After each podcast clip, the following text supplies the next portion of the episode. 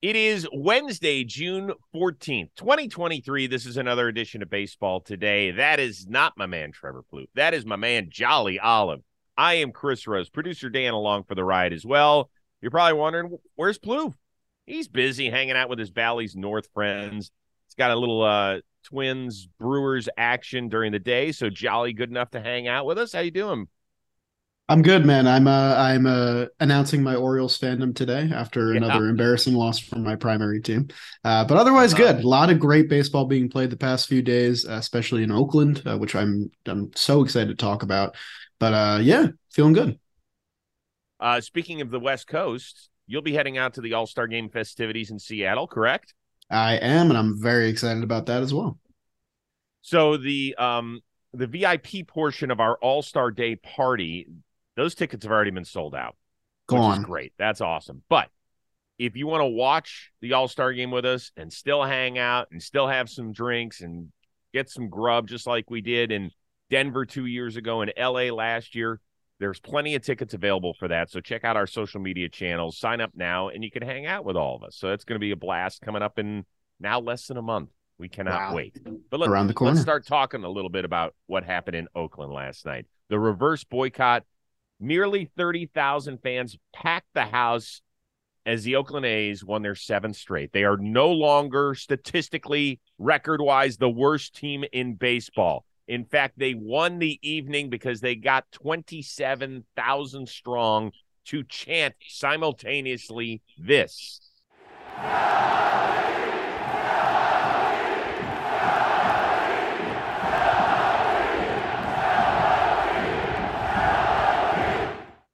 Yeah, you heard it frequently last night. Sell the team directed at their owner, John Fisher. Of course, this team eventually will be moving most likely to Las Vegas. Uh, yesterday, in fact, they they passed the, the Las Vegas Senate passed a three hundred eighty million dollar bill to help subsidize the stadium.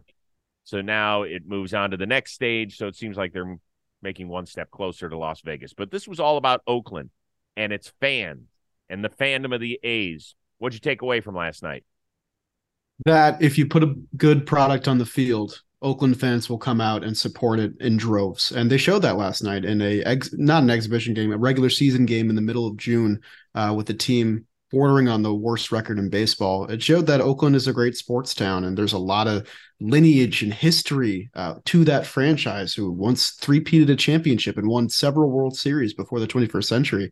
It's a shame, really, that uh, it, things are turning towards Las Vegas because it's it really reminded me how special of an environment Oakland can be. And I was lucky enough to work closely with Jerry Blevins for, you know, two years uh, at Jomboy Media. And he's a he's a Met fan, but he really has Oakland in his heart first. And he would Mhm. always speak volumes about how fun it was to play in the Coliseum when it was packed and the team was good. And he constantly remarked about that 2012 team that won five in a row and upset that Rangers team to take the division title. And there's a lot of magic stories with the Oakland A's. And I think uh, last night, I'm hoping, is not the final chapter of magic stories with the Oakland A's. Unfortunately, it might be. It, it Yeah. might be the last time we see that place pretty packed, and it's a shame. I think what it does show is that there is strength. Um, when people want to do something and get together, whether this is word via social media or elsewhere, that we can do some pretty cool shit out there. And I think it was awesome. Now, do I think that it meant anything to John Fisher? Do I think that he sat in his palatial estate last night and went, my God, what am I doing? No, I don't. I know that the guy was born on third base. He is the son of the people who founded Gap. Um, at the end of the day, he's going to be counting his dollars and cents, and that's his right. Uh, I don't know him personally, so I, I- can't judge him that way. But we haven't heard boo from him. I'll tell you this: if people were throwing, dragging my name through the mud and questioning my character, I would want to get out there and say, "This is the way I'm feeling, and this is the the reason I'm doing this." He's run and hid. He has made sure that Commissioner Manfred has taken the bullets for him. Will continue to do so because that's what he pays him for. And that's what 29 other owners do the same. They all like to run and hide, except when they're getting handed the commissioner's trophy. Then they'll be front and center. It's why I give credit to a guy like Stevie Cohen. It's why I give credit to a guy like Mark Cuban. Guys who will get in front and answer tough questions um, when they need to. And uh, John Fisher has not done that. He has uh, left the town high and dry. That is really, really disappointing. Yeah, I think you uh, you articulated it perfectly. I mean, it, it's when there's nothing binding them to being accountable in front of the fans and the people that love this sport, sometimes more than life itself. There's no reason that they will. And uh, again, you said it before, as is right. It doesn't make it any less immoral what John Fisher is doing to the people of Oakland. I've said this time and time again. When you own a sports franchise, that is unlike anything else in this world, right? If you uh if you own uh, the Hershey company, there aren't people walking around with Hershey jerseys on. They just don't. It's not like, yeah, I'm rooting for my favorite candy bar today. That's it, right? You don't pour your soul and your allegiance into a freaking candy bar. So when you own a sports team, you owe it to them to be front and center. You don't have to be there every day, but twice a year, beginning of the season and end of the season. And if you're an awful, holy God mess like this one, and it's not solely on John Fisher here. I mean, I don't, I'm not going to pretend to know the political workings of Northern California, but I know that I've lost enough faith in our political system to know that not everything is easy. And I've lived in California for almost 25 years. It's not easy to get a stadium referendum passed out here. It's just not. And so, but there has to be some given and take. And yeah. there just isn't here. And uh it's tough to see because I've been through it with my football team and it sucks, man. I mean, yeah, I mean, for I feel almost spoiled. I know that the the Mets themselves aren't playing well right now, but still, the fact mm-hmm. that I have an owner that wants to invest and wants to win and wants to interact with fans and be at all these events and constantly show his face and show that he cares and is watching you know that's kind of a, a one in 100 one in 1000 thing going on with sports owners right now and for the Oakland A's faithful to even have a shred of that from their ownership group, I think would change things a lot, but it's just too far gone at this point. It is. Hang in there. You won seven in a row. You're no longer the worst team in baseball. I will say this. I want to finish it with this, and this is not lost on me. The A's did one right thing as an organization last night. They took all the revenue that they garnered from that, I think it was $811,000, and donated it to the Oakland Food Bank and the Education Fund. Whether that is just, hey, let's make ourselves look good or whatever, that's still almost a million dollars that's going to go and help people. So I think it's important we at least get that fact in there. So thank you. Agreed. Brutal start of the Subway Series for you, my friend. Here we go. So I and I'm sorry about this. Uh, biggest story of the night was it the Yankees erase a five-one deficit against Max Scherzer? Was it that reliever Drew Smith got ejected for having a foreign after having a foreign substance check? Or was it the eighth inning where Clay Holmes put out a bases loaded one out fire to preserve the lead?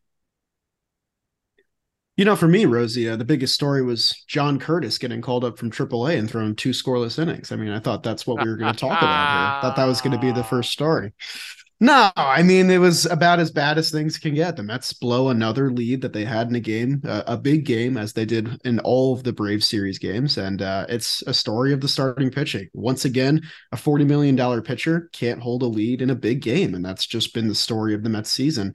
It could be the story again tonight with Justin Verlander taking the bump, but I will say this to comment on the quality of the game. It was a very exciting game if you're an objective baseball fan, and also Clay Holmes looks like he's back at full powers and full sure strength does. again because man, did he look good in the eighth inning last night. Yeah, that was the to me that was the biggest story, right? To get Lindor and then Marte back to back strikeouts. You know, when the Mets had the opportunity to reclaim the lead, possibly, you know, get a W here, that was enormous. But that's been the story all season long for the Yankees. Their bullpen has been phenomenal. It's the only collective bullpen that has an ERA under three in the bigs. Uh, they lead that by a wide margin. They had six relievers last night that covered four and a third innings after Severino got knocked around. Pretty good. Uh, here's the thing: if Rodon can ever get on the field, and if Judge can stay on the field, this team to me feels like about a left fielder away from really competing for something big. I mean, you know, you see the Rays losing to the Oakland A's, the Orioles stay hot, but I mean, it's still anybody's AL East within those top three, totally. maybe top four uh, division guys there. And the Yankees yeah. bullpen, they're doing it without Lou Trivino, a guy they traded for last year, Scott Effross, a guy they traded for last year, Jonathan Loaisiga, longtime piece of the pen, uh, Ian Hamilton, one of those reclamation projects. They're down four of their guys that would be probably in this bullpen right now if healthy, and they still have the best pen in the league. And I think that's going to be a huge key to their success, obviously, outside of Aaron Judge coming back and being Aaron Judge, is the fact that if they can get five good innings from their starters, not named Gerrit Cole, they can probably have a good shot at winning a ball game. Yeah, and that's going to uh, ring true in in October if they're ending up in in a decent position. Very quickly, I do want to touch on the Drew Smith situation because now we've seen it twice We where Mets pitchers have been ejected. We saw it with Domingo Germán this year. Uh, I'm not going to say this is a New York area problem, but it continues to rear its ugly head up there. Um, what do you think of the whole thing? I mean, I don't know if you saw the post game quote where Drew Smith said that he went up to an MLB official in the tunnel, made him check his hands, and the official laughed and said that there was nothing there. Obviously, we don't have video of that or anything like that, but I don't think Drew was lying. If you watch the video, he seems very earnest. It's perplexing. Uh, the fact that it's happened in the Mets both times, both times it's been a sweat and rosin situation. Uh, we can put on our tinfoil hats and maybe say that Rob Manfred's calling in some shots against his least favorite owner, Steve Cohen. But the fact of it is, I feel like every time I've come on baseball today, even as a guest, we've we've discussed sticky stuff yes. rules in some capacity, and my answer has been the same every single time until the ambiguity is outlined in some sort of formal ruling. This will continue to happen, and the umpires' explanations uh, after the game were just, "We don't know what it was. We know that it was sticky, so we threw him out," and that's not good enough. But it's what's going to happen continuously throughout the season for sure. And once again, we won't hear from the league office on it other than some sort of statement. And Bill Miller, nope. you know, talked to a pool reporter and said it was the stickiest hand I've seen all year, just as Drew Smith pre- predicted he would say yep. in his post game conference. So, yeah, it's just at this point, it's almost laughable. It, I it laughed. Really I did laugh live during the game. But it's not funny because now Drew Smith has this on his record. He's going to have to pending an appeal, he's going to have to end up serving a 10 game suspension, and the Mets are going to be a pitcher down. So yep. it's not funny. As much as we want to sit here and be like, they just can't get it right, there are on field ramifications and personal ramifications for a guy named Drew Smith. So I just don't know where we go from here. I don't know. I don't know if the league cares about trying to get this right or what it is. It's just, once again, what we hear is silence out of them. I have invited them to come on the Rose rotation. I have twice sent emails to league PR people who have not returned my emails. And these are people I've known for a long time. I've been kind of disappointed, to be honest with you. All, all I need is a return email saying, Chris, we're not going to do that. Um, treat us like adults. Yeah. Treat us like well adults. said. A little disappointing. So goes it. Uh, all right. You're looking at a couple of guys right now with a lot of facial hair. Okay. So we haven't been shaving that much. But when we do, you need to get into the game with Harry's sleekest razor yet. It is the craft handle. It is the innovative design that delivers the same great shave you expect with German engineered blades that glide across your skin and a killer new look. Here's the deal. As you can see, I'm not shaving much, but I do have two sons that are 22 and 17 they are very hairy. In fact, my 17 year old can grow a full beard. they like to shave.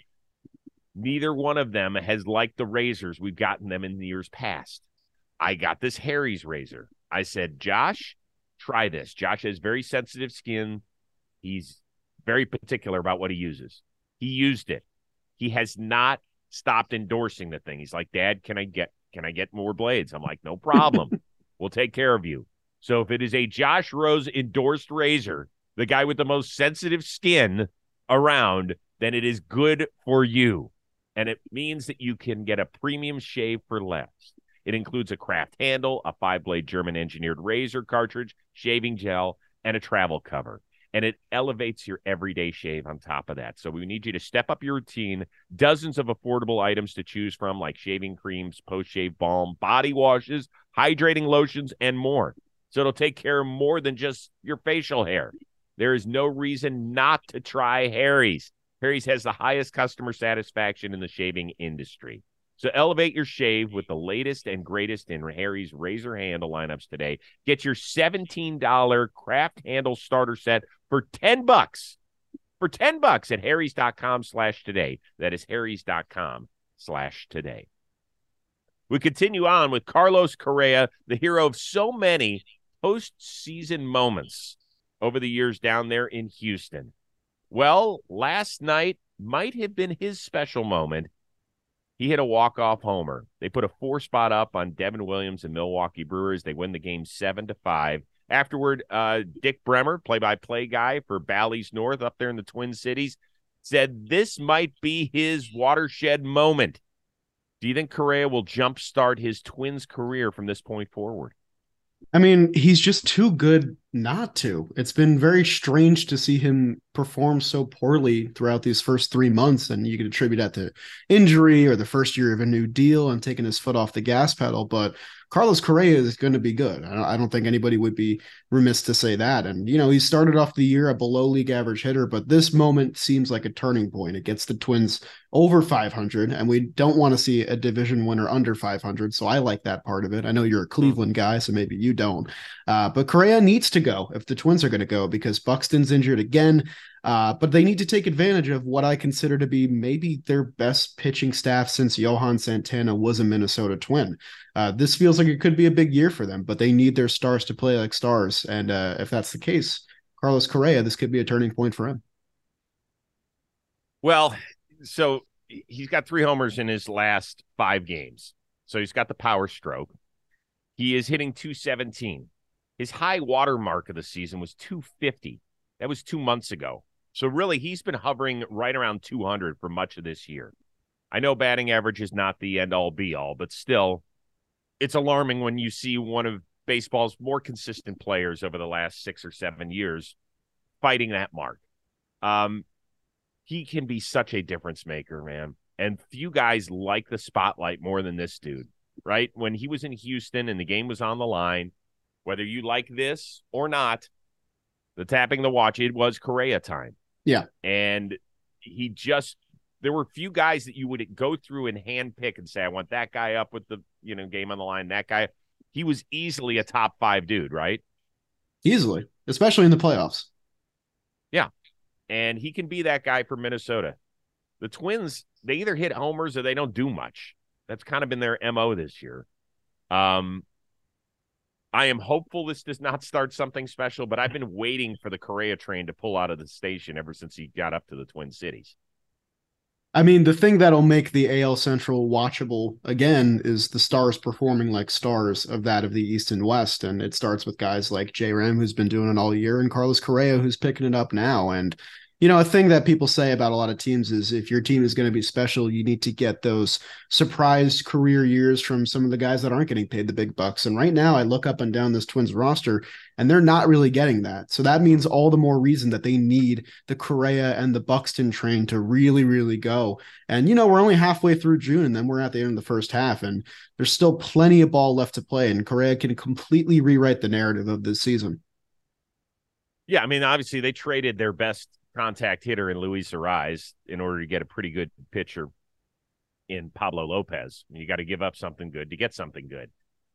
Yeah, I, people. I'd be curious. People were saying that was a win-win trade. That's looking like a Marlins win right now. He's been 400.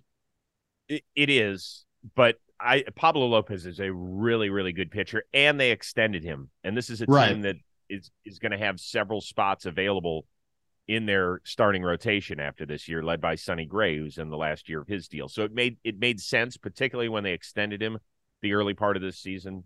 So I wouldn't give up on that trade just yet if I were a Twins fan. Um, I would like to hear your opinion very quickly because I don't know where you sit. Which team? Because I put Kansas City and Detroit over on their own island. Sure. Which of those other three teams, Minnesota, Cleveland, Chicago, is the favorite in your opinion? I would put Chicago on the island too. I think they're thinking about really. July, yeah, I'm I'm out. I think they're thinking about July 31st, what they can get for a, the amount of pieces that they have. This is a two horse race, and if uh, I know Cleveland fans haven't seen the team go, but you got to be feeling good if you really have what seems to be one team standing in your way from getting back into the playoffs as a top three seed. For me, it's still Cleveland. I still think the formula is there with that offense. I know the offense had been dreadful up until I think the past few weeks or so. Now they're starting to hit a little bit again. Um, but the pitching is just too good. I know they they demoted Karinchak, but the back of that bullpen still gets me feeling some type of way, you know, similar to that Yankees mm-hmm. bullpen. And I mean, I don't think they're going to trade Shane Bieber. I know that this is the time where they usually trade their starting pitchers, where they have a year and a half left of control before they yes, get shipped they off. But I don't know. I, I still feel like there's a window there. And if you rattle off, you know, four wins in five games or six wins in eight games, you're right back in the thick of things because the Twins are letting you come back right now. Uh, but it all depends on who gets hot first and who wins their matchups more specifically. I picked the Twins to win the division at the beginning of the year, but that's probably just because I don't like picking my team. And you know, you don't want to be biased. Reverse psychology. no, just a little reverse psychology. I try and stay. I've had, you know, former Guardians players yell at me, well, like, why don't you pick us? I'm like, there's a there's a strategy up here. Here's what I'll say. They've played seven times this year. Cleveland is four and three. So if yes. you win the other seven too, and you get two games on them right there, that's a really good start. Yeah, that's good. They're two and a half back at right now as we speak, and I will be seeing the Guardians down in San Diego the next two nights. Very I'm nice. very excited about that. Yeah, I can't wait. Uh, the San Francisco Giants they actually hold a wild card spot as we speak. Beginning of the year didn't look so great.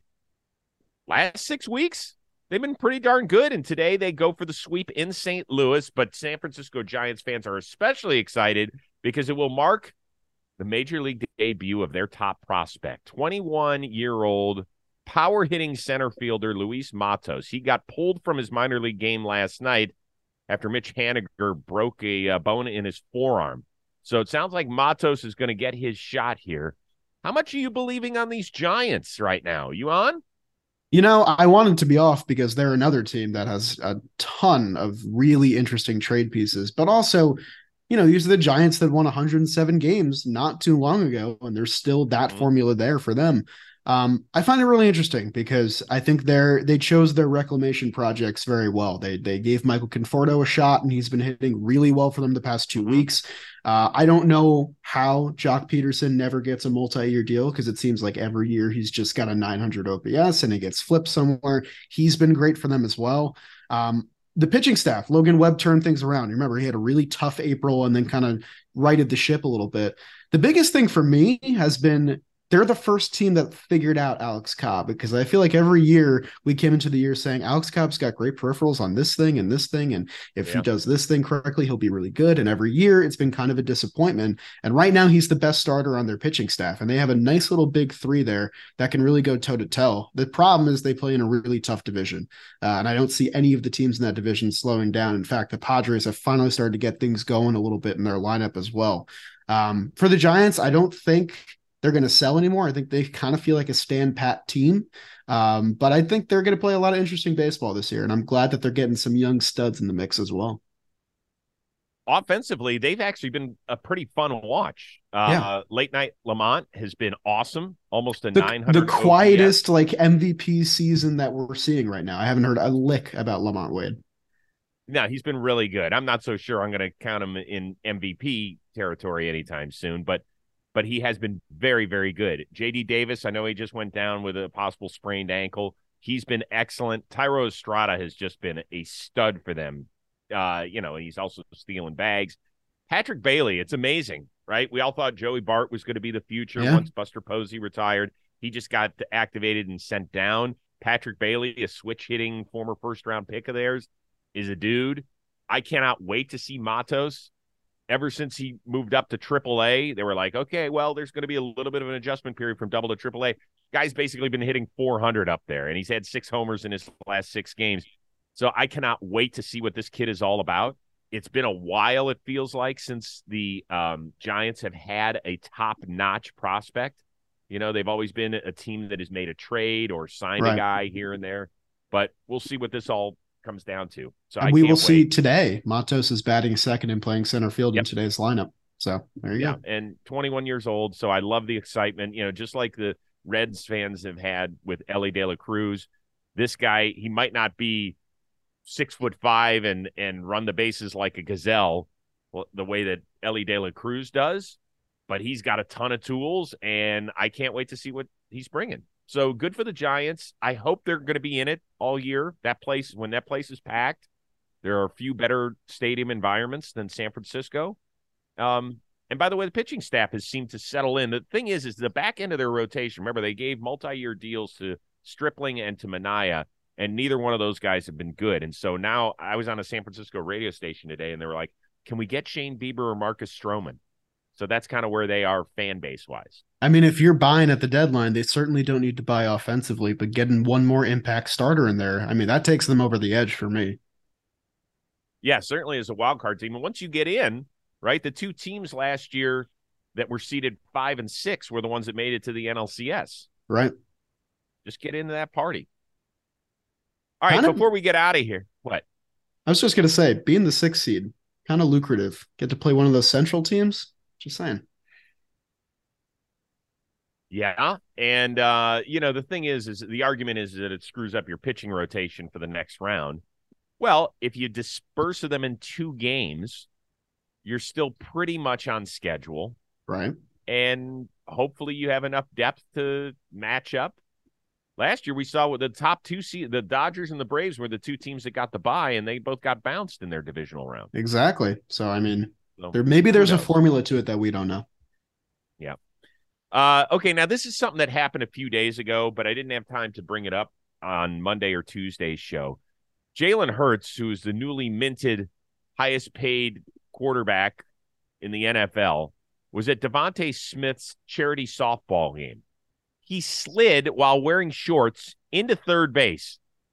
Dude, mean, he put down his left hand, by the way, which is the way I broke mine in softball. Because the guy just plays 100 miles an hour with whatever he does. Do you like it when your athletes at a charity event are going full bore? Or are you watching it with like both hands over your eyes? You know, I don't, I don't want to be the the enemy of fun because it looks like he was having a lot of fun. But yeah, I mean, that's a lot of money invested, and I mean, it's it's even more so when it's your star quarterback who just got you to the Super Bowl. That's the guy with the the keys in the ignition, man. If he goes down, the team kind of goes down. Uh, I mean, I'm glad he's fine. You know, I, I don't I don't know what scenario he'd be in where maybe hurts his wrist or something like that. But yeah, maybe if I'm ownership, I tell him, hey, let's just let's just ease up a little bit. Got a nice big old strawberry while sliding into third. Seriously, to me, it was the putting the wrist down because I did. I snapped my wrist twice playing softball, and I heard when I went to the ER, we see more softball injuries than anything out there. Like all I could imagine is Philly fan waking up and seeing Jalen Hurts snaps wrist during DeVonta Smith charity softball game. It does scare. Like I saw my uh, Myles Garrett you know, he played in the when they had the NBA All Star game in Cleveland. He played in the celebrity thing, and mm-hmm. he's out there like trying to do 360 dunks because he's just such a physical freak and he loves hoops. I'm like, stop, stop what you're doing. I want to wrap you in bubble wrap until September. You don't have. To. You can't tell freak athletes to not be freakishly athletic. I know. Just can't. I know. And here I am. I could barely move and get out of bed. you know, I have eight herniated discs. So there you go. Jeez. Um, what do we have to look forward to with you these days on Jomboy Media? Well, you mentioned the All Star event. We're doing live ref guests at that event, which I'm very excited for. And hopefully, there will be more live MLB Trivia Night events coming up soon after that. Uh, but mostly just hanging out on the Jam Baseball channel with you. New trivia video out every day. And then on my own channel, new video out every Saturday. That's awesome. Keep up the great work. It's it's fantastic. Um, latest Rose rotation is out. Corbin Carroll, reigning NL Player of the Week, stud extraordinaire, soft spoken kid. We get that, but interesting. If you want to find out a little bit more about one of the, he's not future star. I mean, he's already there, folks. He's he uh, in that MVP conversation too. We talked about that yesterday uh, with Plouffe. He's he's right there. There's no question about it. Uh, also, the baby ball players thing that we've had out. We've done three of them so far with the Twins, Dodgers, and Yankees. Keep consuming that content. I just did it with the Chicago White Sox yesterday. The pictures are hilarious, and um, the players were really funny. So looking forward they to had, it. They seeming, yeah, they have a good time with those things. So keep watching for that. And um, had a great uh, interview with Lucas Giolito that'll be out next week. He and I just sat in the Dodger Stadium seats, banged out an in person interview. Uh, I'm going to do the same thing, I think, with Glasnow later this week. That's a nice so, change of pace. Fun. Good for you. Love that. Totally. Totally. Really, really fun. All right. Um, we always appreciate you hanging out here. So, you know, as Plouffe's star continues to rise on the Bally's North Front, you're going to be getting a few more texts from me, Jolly Olive. I'm cool with it. I mean, one day Plouffe will inevitably leave us for the booth, right? So I got to warm up my spot a little bit. We always appreciate it. For our one of a kind producer, Dan Rourke, and the entertaining, informative, and interesting Jolly Olive, I am Chris Rose. We will see you Thursday on Baseball Today.